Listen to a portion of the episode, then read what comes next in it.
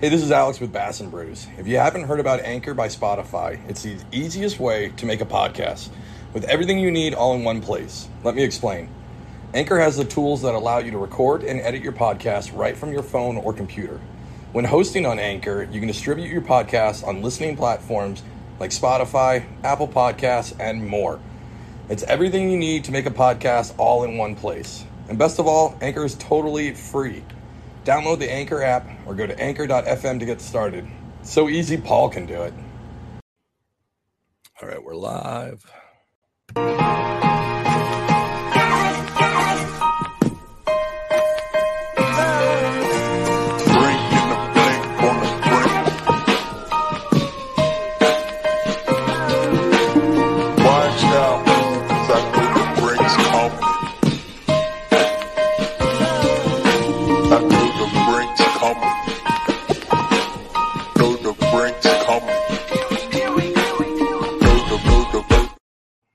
What's up, you wonderful folks?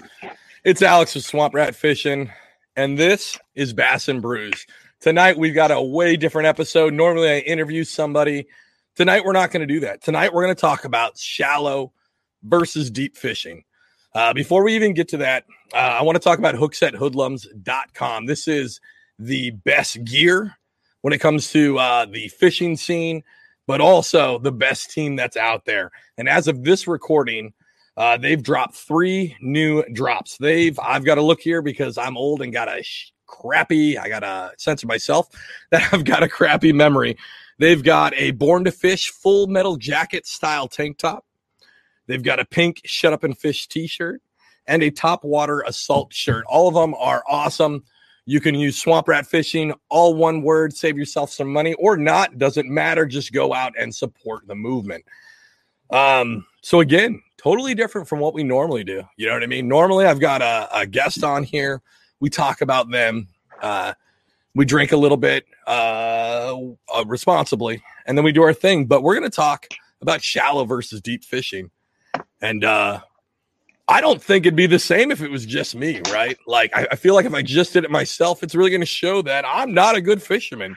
So, for you guys, not just for you guys, for me too, I want to introduce the new co-host of the Bass and Brews podcast, the one, the only, the fan favorite, and also the new Hookset Hoodlums pro staff member, the team Hookset member, the one and only Paul Roberts. Paul, brother, how are you? I'm wonderfully wonderful. How are you? I'm doing good, brother. Hey, uh, again, so people know, like me and Paul have been talking. I, I feel like not only did the episode resonate with you guys, but like I found my yang to my ying. I found the the calmer, uh, more experienced fisherman to my spastic uh, northeast bullshit that I do, and I found that in Paul. There's a Uh, lot of dead air there, Paul. Ever told, the first time somebody ever told me I was the calmer one. I, I think in this one, um, you might be. Well, I mean, uh, we'll see. We'll see where this relationship goes. Well, I, I, well, I am the one that has to wear a drinking helmet. So that is a true. Uh, threw me off guard. So this, that is a true point. Uh, if you guys aren't watching on YouTube, you can head over at Swamp Rat Fishing on YouTube, and you can see he's got a stellar, stellar unicorn drinking helmet tonight. I dig it.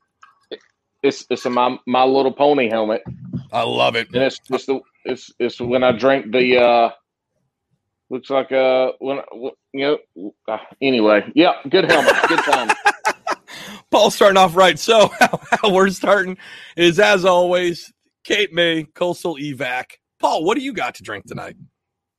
I have an American classic. I rolled out here today with the uh, Steel Reserve 211 edition. Big boy. 8.1% alcohol, slow brewed for exceptionally smooth flavor. So, Listen, uh, Steel Reserve, I've been trying to do local breweries. I love it. I I think Steel Reserve is where we got to go with this, right? I think Steel Reserve is the quality that is this podcast. well, that's why I had to wear the, the nice helmet tonight because I'm drinking the nice beer. All right, brother, let's crack them. You ready? oh, I got crap Yours sounded better, but mine's more malty. All right. So it's summertime. I, I, I felt like me and you were talking about kind of what topics to discuss. Um, and, and how this is going to work, folks, is uh, I, I I'd love to have Paul doesn't even know this. I love to have Paul on twice a month. I'd love for me and Paul and maybe a guest or somebody else twice a month to come on, and then I'm still going to do the interviews as I normally do uh, with folks, and we might have Paul on for those two. Um, but but I, I I'd really like to uh, kind of have some discussions about things. I, I- I get a lot of DMs. I get a lot of emails. Um, if you guys want to send an email, you can shoot us an email at bassandbrews.com, or that's not a real thing. You can shoot us an email at bassandbrews at gmail.com. Send us fan mail, questions, uh, questionable pictures, whatever you guys want to do. Uh, but you can send it there. Um, but I've gotten a lot of like, hey, I can you talk about this? Can you talk about that? Right. And uh, I think this is a great. Paul is super knowledgeable. Um, he's a great addition to this team of one now a wolf pack of two. Um, Or a kitty cat pack as a connoisseur of cat teas. I don't know if we're gonna do kitty cat pack. I think this is maybe an offline topic. Uh, you know what? You know what? We're gonna put it on the board right there. Listen, we're gonna go kitty cat pack. We're we're gonna roll with it. Yep, we're gonna wear we're we're gonna wear cat tees every episode. Walmart has the best cat tees, by the way. Uh. I'm gonna have to take a look. So one topic that's coming up now that it's summer is fishing shallow versus fishing deep. And I feel like this is this is covered a good amount. You know what I mean? But I feel like it's covered in sometimes it's covered in a lot of definites. Like when people talk about it, it's very definite. Like this is the way you have to do it. And I think it's great having Paul on and this being his first topic because me and Paul fish completely different types of water and we're in different parts of the country. So I think it's awesome to uh, a, a good topic to start out with. Yeah, for sure. I mean, it's um, I, when you get to summertime fishing, it's definitely the the way that folks go. Um, at least down here in the in the south, from my experiences, is is you have a short window for that morning bite, which typically you're going to find some cover, or you're going to throw on, uh, you know, some main lake points. But then Mhm. when that sun comes up, and we're talking about water clarity for us at least in my area here in North Carolina, uh, is 16, 18 inches typically. and so even with with with that water clarity, um, that sun gets up and, and the fish are they're they're out. They're they're deep, and deep is relative. We can t- we'll Yeah, talk yeah. about that, but deep is relative. I was about to say like like deep is definitely a relative term, right? Because so so for my fishery, um, you talk about 16 to 18 inches of visibility. I don't know if you're saying that's good or bad, uh, but but I'm talking about for me, total water depth is only uh, six foot total. yeah, You yeah, know what I mean? right. and, and, and normally water clarity is around three inches to four, and that's a good day because I normally fish a very tannic, dirty piece of Mm. shit water that is South Jersey.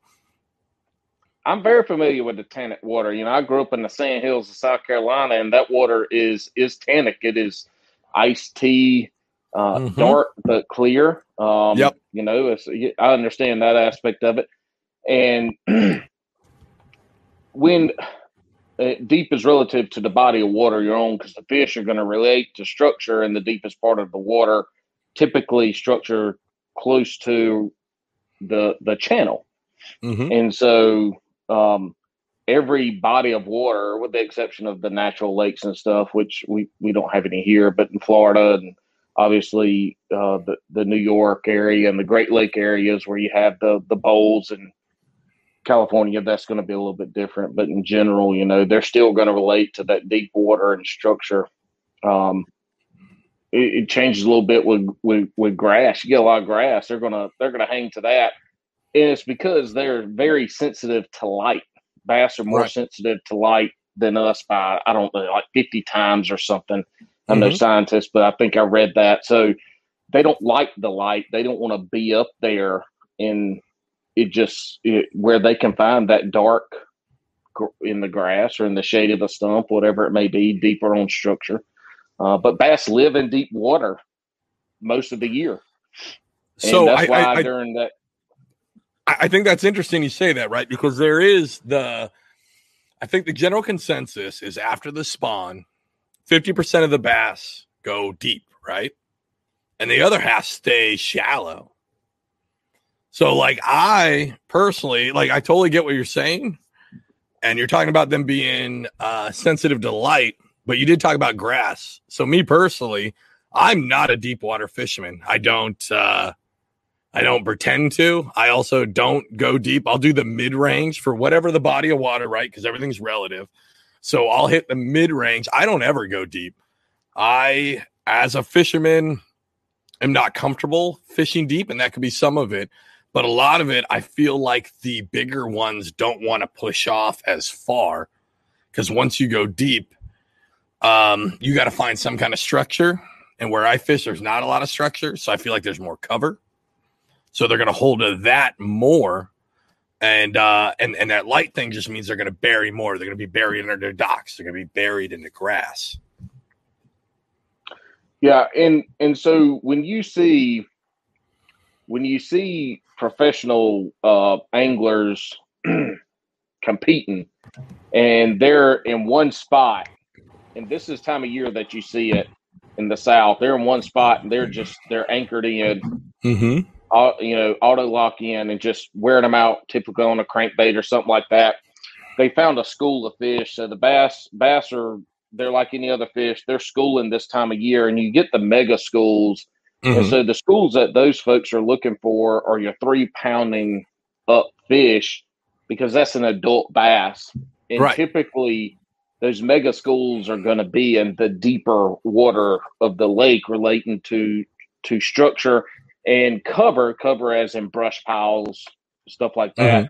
Uh, off the main channel. So when you see those folks doing that, but then you go back into the pre-spawn, like in this area, MLF was here for Falls Jordan and Shearon Harris, and those guys were all on the bank because we had uh, we had a lot of pre-spawn, we had some in spawn.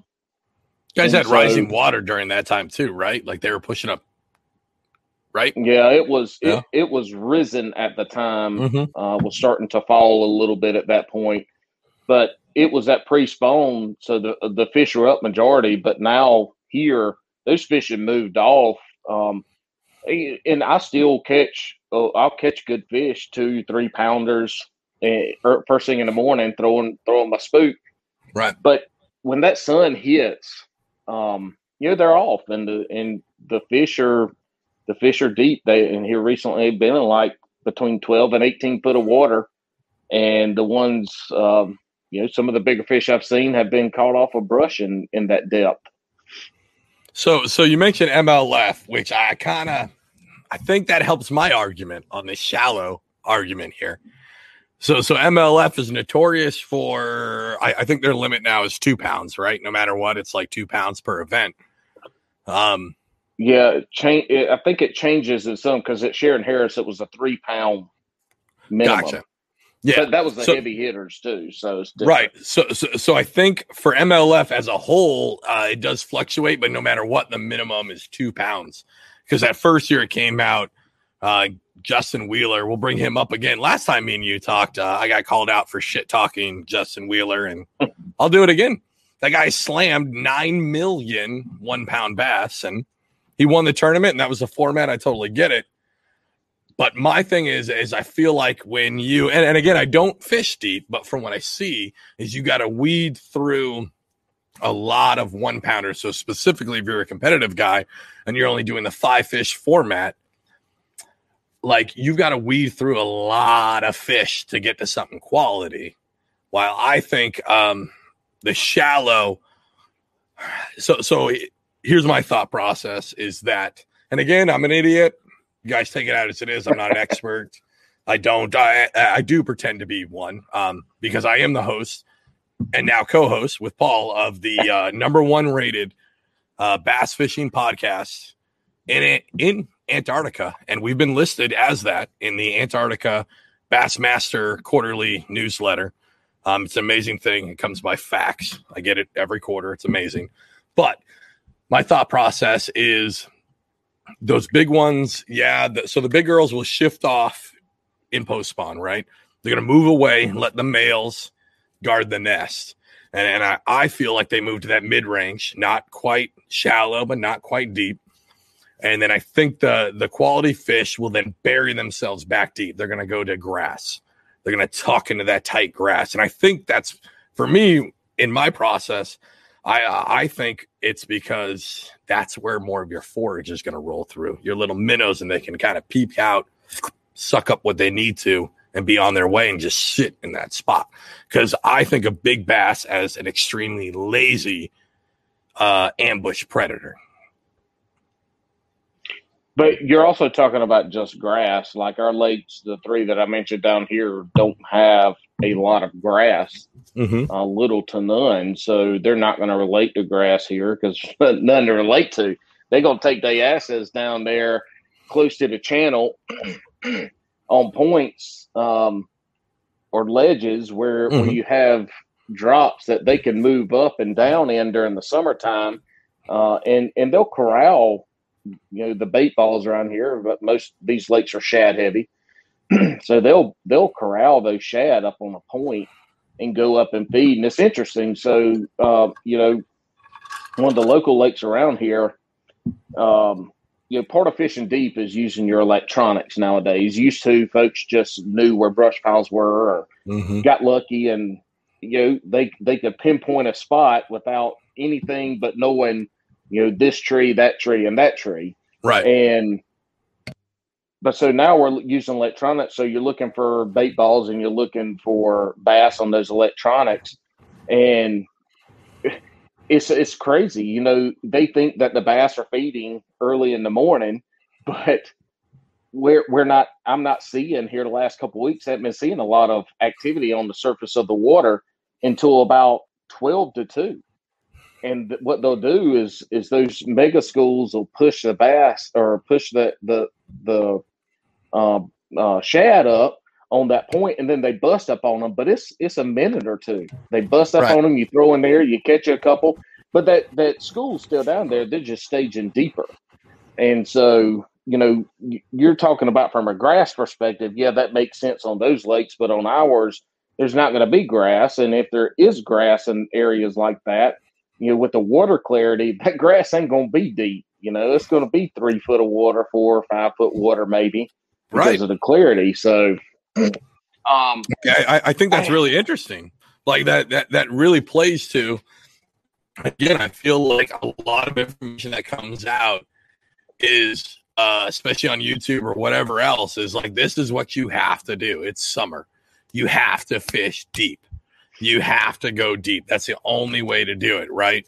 Um but if uh, me and you like I mean this conversation here, we we obviously are fishing for the same species but totally different environment, right? Like I don't have the big rock structure, those uh, long tapering points. That's not a thing. Most New Jersey lakes are are, are bowls, and then even Yeah. more uh, fish mostly tidal. So all that kind of goes out the window because I I'm fishing current more than anything else, right?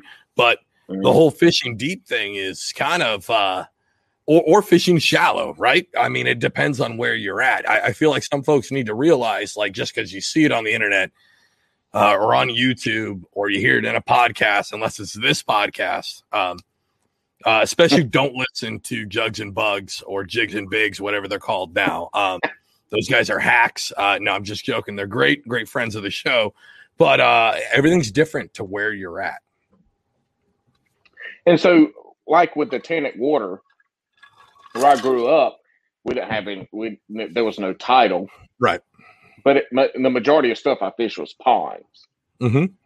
And so with a pond, we're looking at the same thing. It was just a giant bowl.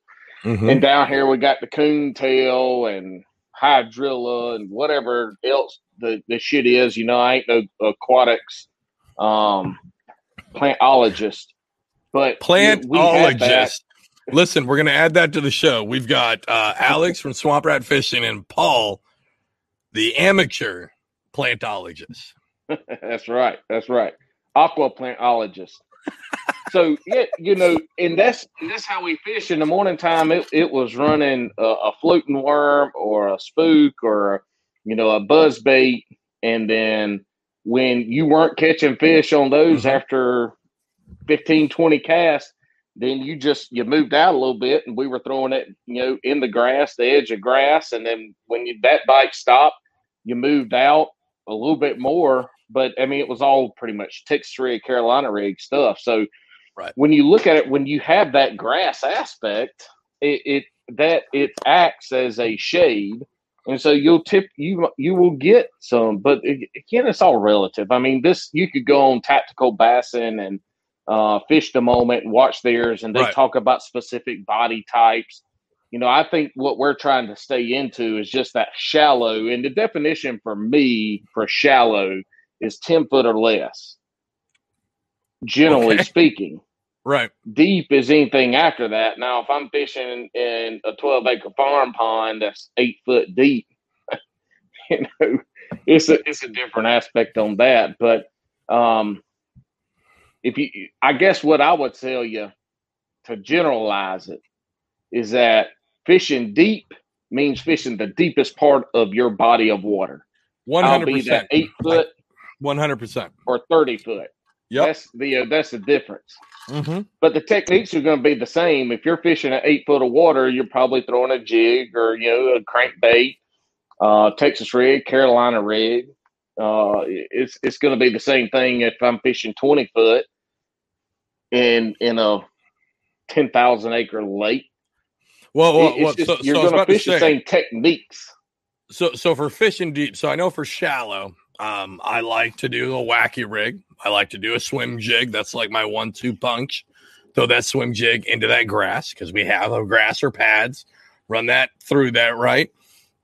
And then if that doesn't work, or I get a follow or a swirl, then I'm going to throw um, normally a, a, a flick shake, right? A uh, a weighted wacky, um, Mm. because I'm too impatient to wait for that thing to sink, A- and I don't want to use a spinning rod or the Neko. The, the. Neko, the Neko is clutch, but I don't think it depends on your bait and the water clarity. For me, I throw the Neko in dirty, dirtier water clarity. And the reason I do that is So because you- normally I'm using a bigger bait with a um so Mm. I like using the missile baits quiver worm. I don't know if you use that. Mm-mm. Um so so it has like a I'm spade cheap as hell. I'm a Yum Dinger man. You, you know what? Yum actually has a version of this because Yum, listen, whoever works at Yum, good on you guys. You guys normally just bite off everybody else, which is fine. I get it, right? And you guys charge a lower price. Like, I get it. Good for you guys. Like, but this thing is, been is around a lot basically, longer than some of these other bait companies. So nah, they honestly don't- have. They They've honestly been around have. a long time. And they know what catches fish. It's not sexy, but it catches fish. There you go. So I, I like use this worm though. simple country boy. What's that? Nothing. Go ahead. So so normally this quiver worm is like uh six inches, and then it's got about a half an inch of a spade tail on the back end of it. And I'll rig it. And Mhm. why I like throwing that on the Neko in dirtier water in comparison to cleaner water is because it gives way more action, right? So you're still having Mhm. the finesse presentation, but you're giving a thump. You're giving a little vibration to trigger that lateral line. Um, and then you're giving a little more movement to draw them in, even though you're using a finesse presentation. Um, but in clean water, I do not like using the Neko. I feel like that that weighted wacky is enough, depending on your bait. You've got to have a stick worm. I like a stick worm, and I like it with a lot of salt content or a lot of water displacement. So I'll use you can use the Gary Yamamoto. I'm not rich enough to use those. Um, I use the Six Sense Clout Worm. That's my favorite. Um, those are still pretty expensive, not as much, but um, they got these little hexagonal things on them, and they'll it really slows it down, even though you're using a one eighth ounce uh, jig head on it. Really breaks it down and kind of makes it shimmer. It's an amazing bait. Um, but those are the techniques that I would use. Those, those are really my big ones. Those maybe two or three what would you use for deep? Um, I'm, I'm going to rely on you again. I don't fish deep. That's not my cup of tea. If I can't see it, I, I- don't like throwing at it. Yeah, I I learned fishing deep, uh, Texas rig and Carolina rig, Okay. and um, you know, in the summertime, it was a Carolina rig with a trick worm, or I don't even know if Zoom makes them anymore. I still got some packs, but a little centipede. Okay. And this little French fry looking bait. And so, you know, those two, the Texas rig was, uh, um, I, I didn't use that as much. You know, the folks that, that kind of taught me and I got to fish with were Carolina riggers, and they did it on brush piles. And so we were, we're throwing like, uh, 12 to 24 inch leads in that Carolina rig. Wow. So when you Yeah. reel it up, when when when your weight is at is at the top of your your rod, your your leader's still down here around your hand, kind of. It's it's a lot to throw, Mhm. and and that's how we fish it though. And it was it was slow, it was a methodical, uh, but we caught good fish. Um, I did fish a little bit of deep deep diving crankbait, so I've got two DD twenty twos old DD 22s from back uh, I bought in 1998 that somehow, somehow I have not lost because I can take a 6XD out the box tomorrow and go fish with it. And I'll be damned if I probably lost that some bitch 10 minutes into throwing it on a point with nothing but rock. You know, how the hell does that shit happen? So, anyway, DD 22s, and I fished a little bit of that, and it's, um, that what it comes down to with deep is you're looking to maintain contact with the bottom Okay. and and so you want a bait that maintains contact in the depth that you're fishing that's what you're looking for deep is maintaining that contact uh, now this this doesn't apply obviously if fish are suspended Right. right. um, So, but you're you're maintaining contact, and it, for crankbaits to dive past 18 feet and maintain contact, uh, they're getting better at it. But it's still difficult. You got to have the perfect line, Yeah. all that stuff. It's just not consistent uh, for I would say the average fisherman who we are. Right. Right? You're Yeah. Kevin Van Dam. You you can throw. You, you're a different angler or Right. fisher. We gotta quit saying fisherman, fisher. Fisher, right? But for the average, yeah, that's right, or angler. So you, you, you that's that's where we're at. And so I got I, I made a little di- diagram. I've been waiting to show this shit Yes. I don't know if I can fit it all on here. Listen, folks. Listen, this folks. This is why we brought Paul on. If you are not watching on YouTube, make sure you're uh oh my god, Paul. Make sure you're watching. Paul went Look. out of his way. I love it, man. Okay. My So on the not help side- me draw any of this.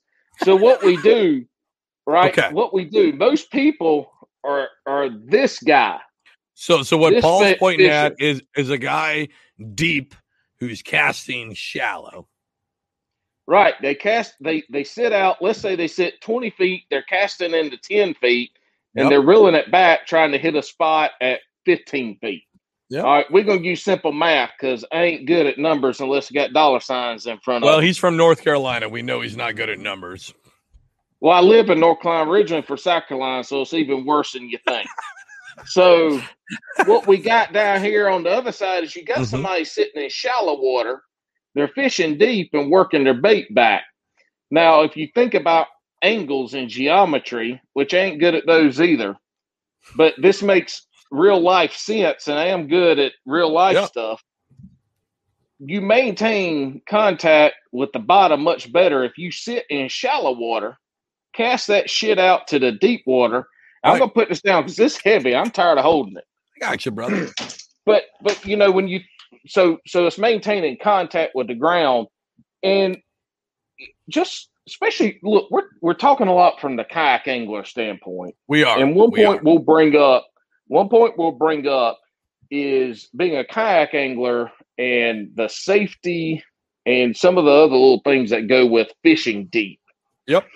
but in general you can maintain contact with the ground better at the angle of of casting in eight to ten foot of water and being able to cast it into 20 and working that bait back you Right. stay in that strike zone later or, or longer and you know it goes to the Senko aspect of it is Mhm. weightless Senko. It stays in that strike zone low, Right. uh, longer. But Yep.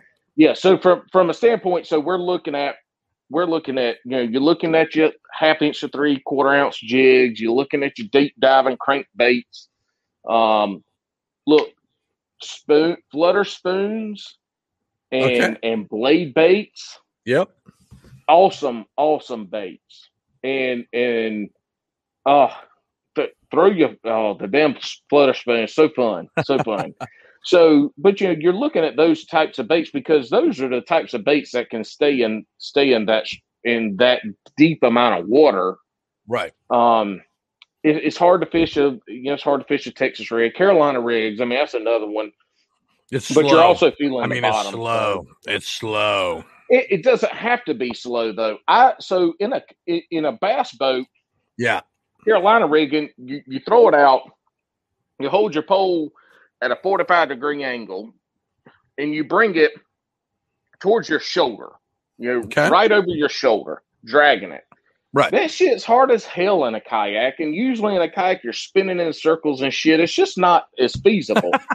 Look, I put my I put my pole pointing towards the water, and I reel it hmm short little reels and it imitates Gotcha. the same damn thing as pulling it. And so, but it doesn't have to be slow. Matter Okay. of fact, let me ask you a question I ask my son every time we go fish. I'm like, boy, are fish cold blooded or warm blooded? I'm supposed to answer that. Uh, cold blooded because I'm an idiot. I don't know the answer. They are cold blooded. You Yes! sound like my son at this point. So, what does cold blooded mean? um, I mean, their blood they're- is warmed by the temperature around them. Right. So, a- a lot of people slow down. Holy shit! Hold on, real quick. I didn't know I was going to bring Paul on and get quizzed on natural sciences so early. Look, when All you right. ask me to come on, you get all of me cat teeth, beard, everything. I was good with that until you quizzed me on uh, high school uh, science because I'm I was a high school dropout, so now I'm feeling I'm feeling better. I got it right. I got it right. Yes, yes, you passed.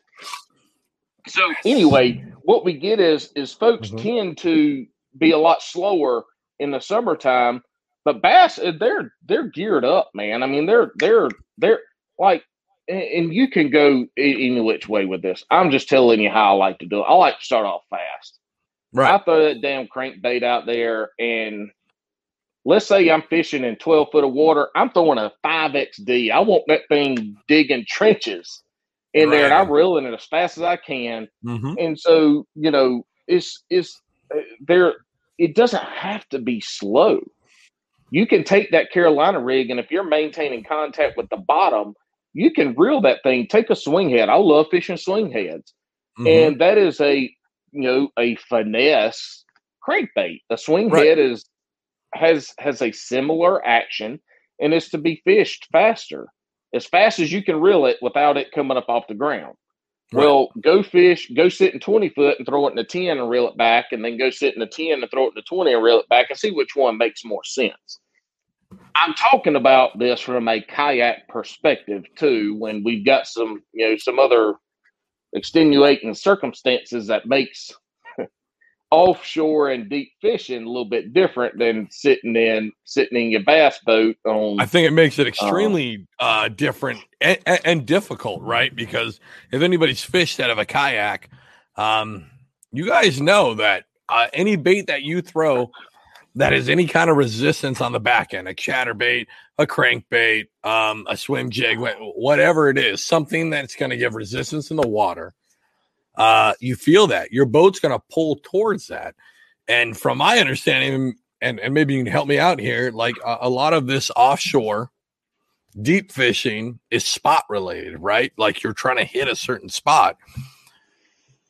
So when you're when you're using these baits, it's extremely difficult. I feel like, and and honestly, almost like futile to try to run these things with a deep, deep crankbait that's going to pull your boat super fast, and you're only going to be able to hit that spot, hit it once, backpedal if you got a good kayak, if you have a Hobie because you're a Kyle or a Chode or whatever you want to call them, um, and you can't backpedal. Uh, um, but but you know what I mean. You, you motherfucker talking all that shit, and I wasn't even on here to stand up for myself by Hobie twice. Shit. But but, So you, on but that, you know what I mean. yeah, yeah, and so on that, right? So I mean, their kayaks with Spot-Lock now.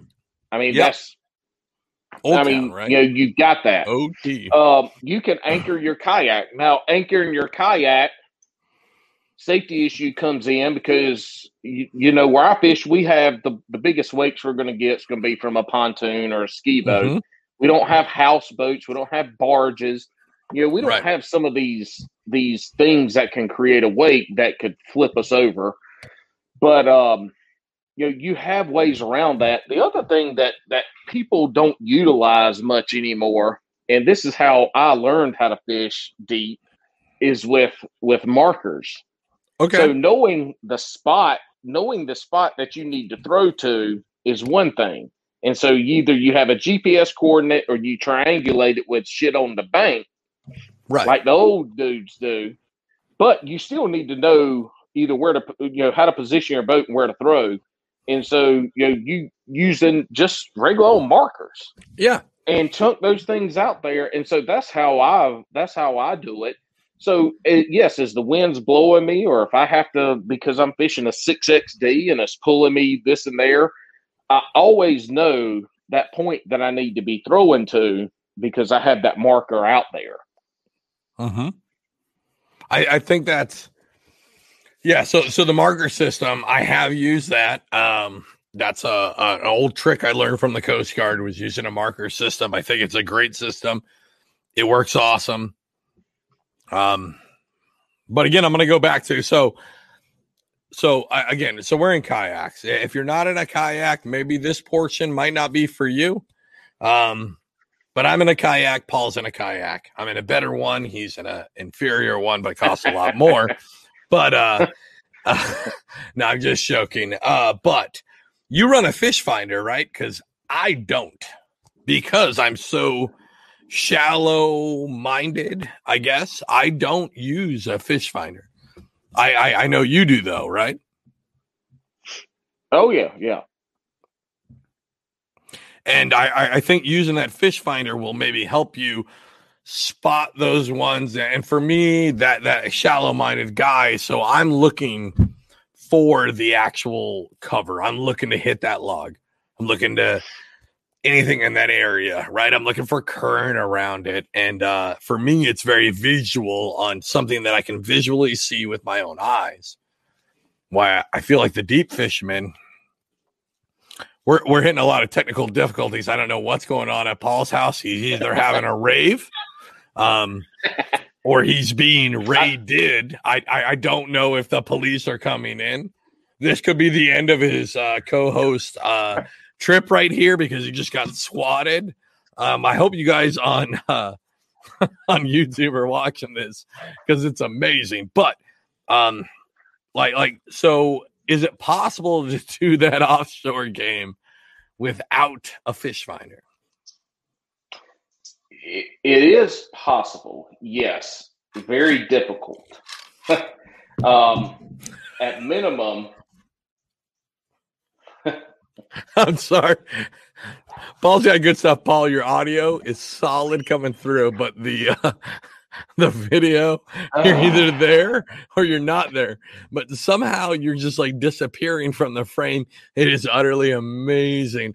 Again, you guys, you guys, if you're you. listening to audio, find us over at YouTube. It's Swamp Rat Fishing. You can Google it up, or you can search Bass and Brews. Um, you'll find it there. But uh, this is magnificent. I love it. Oh, we got a different view. You're there. You're there. You're locked in now, bro. We had some X Files, X Files up in there.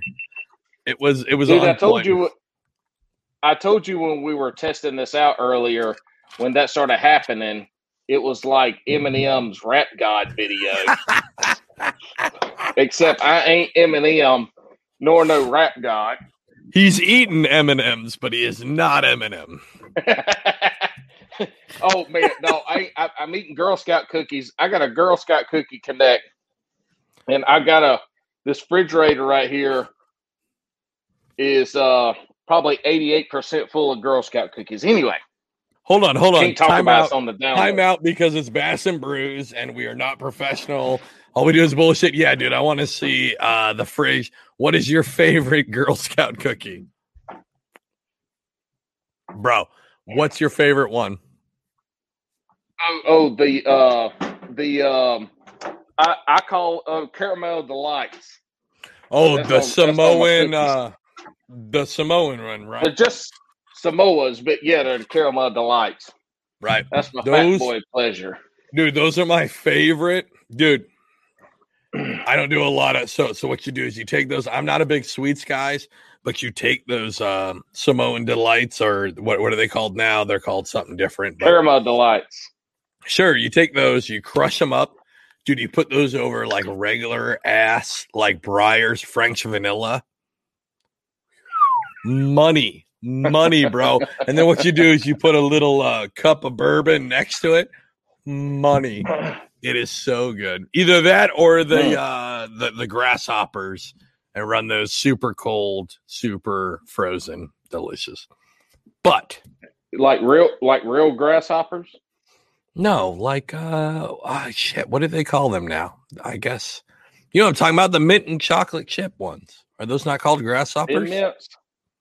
Thin most mints. overrated fucking cookie in the fucking world. Have you ever eaten eaten real grasshoppers? No, because I'm not a savage. We've talked about this. I'm from the north. You're Oh from my the God. south. You have. When you come down here, we're eating so much delicious food.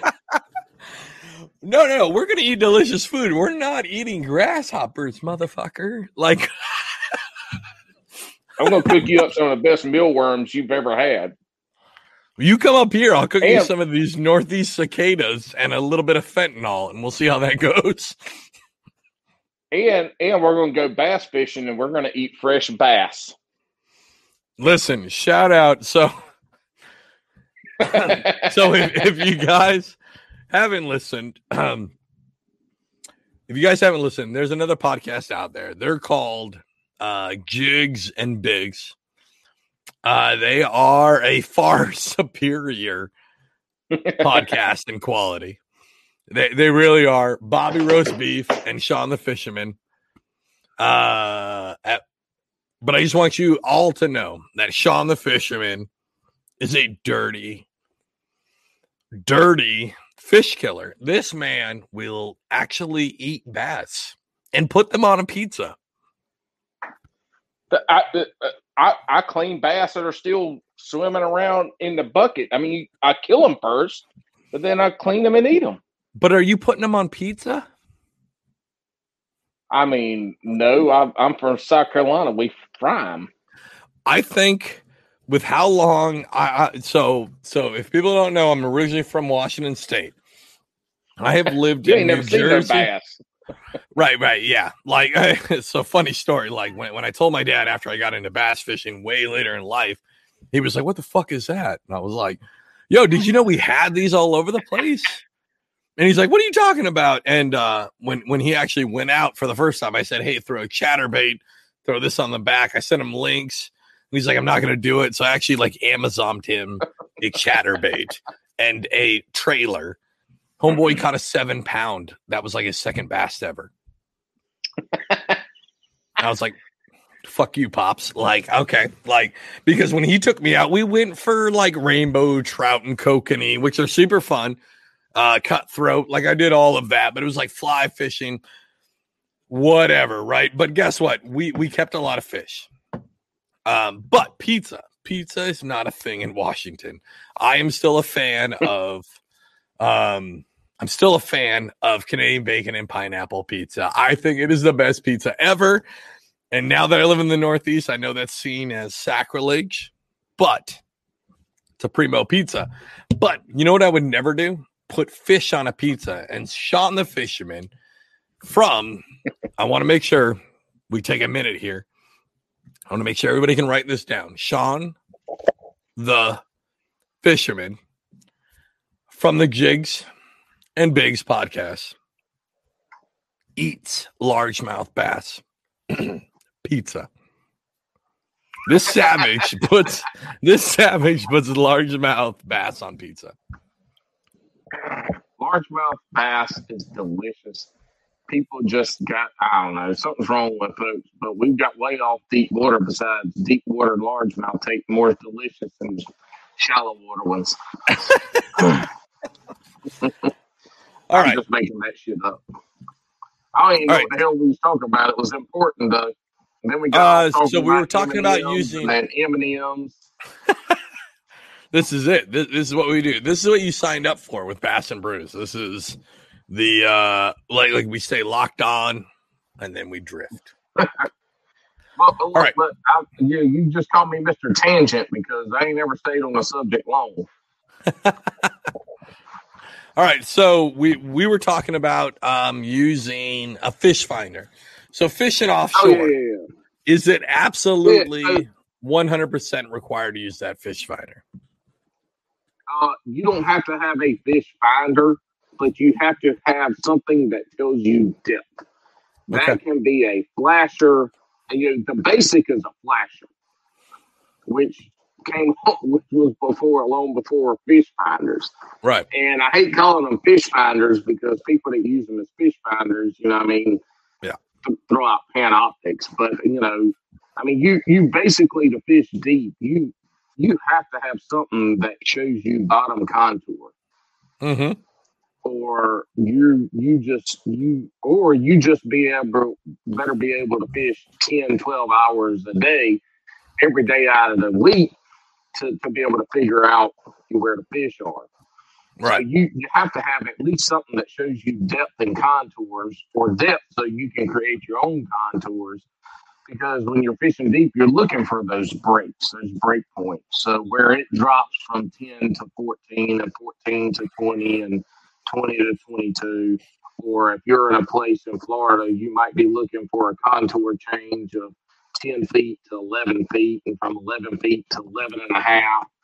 You know, Right. again, it's all contours and depth is all relative to where you are. But yeah, it's imperative to have something that shows depth. And it could be as simple as a flasher with a analog dial um, all the way up to your two and three thousand dollar units that not show you only show you the depth, but you can see the fish. And then Mhm. that's where you get into where folks now can fish. As you can see those mega schools there. So you're not Mhm. just trying to find a break point on, on some kind of structure and fish it because the fish should be there. Now you can actually tell that they're there. Now, are they willing to bite, or is it going to be later in the day? I mean, that's what you have. That that comes down to lure presentation. You just got to set up and chuck some lures out there and see. But then you get some of these professional guys that can see fish on graph and go, they're not ready. Right. But that's but that's also taking you know a welder, for instance, that can come over here and and and weld something with his eyes closed, and then I know how to weld, you know, it's not it's not the same. So, but yeah, you got to have some kind of technology to to really start to dial that area in. All right. Well, uh, unfortunately, Paul, I, I think we're having some connection issues. But with this, um, Yeah, dude, I, I, I think we have covered this pretty fully. I think it's been awesome. Um, I hope everybody enjoyed it.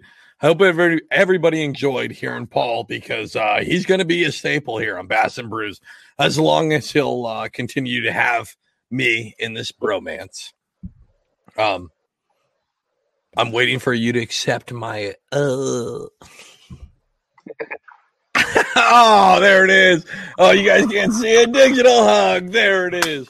All right, everybody. Hey, so uh, again, we've got more content coming out.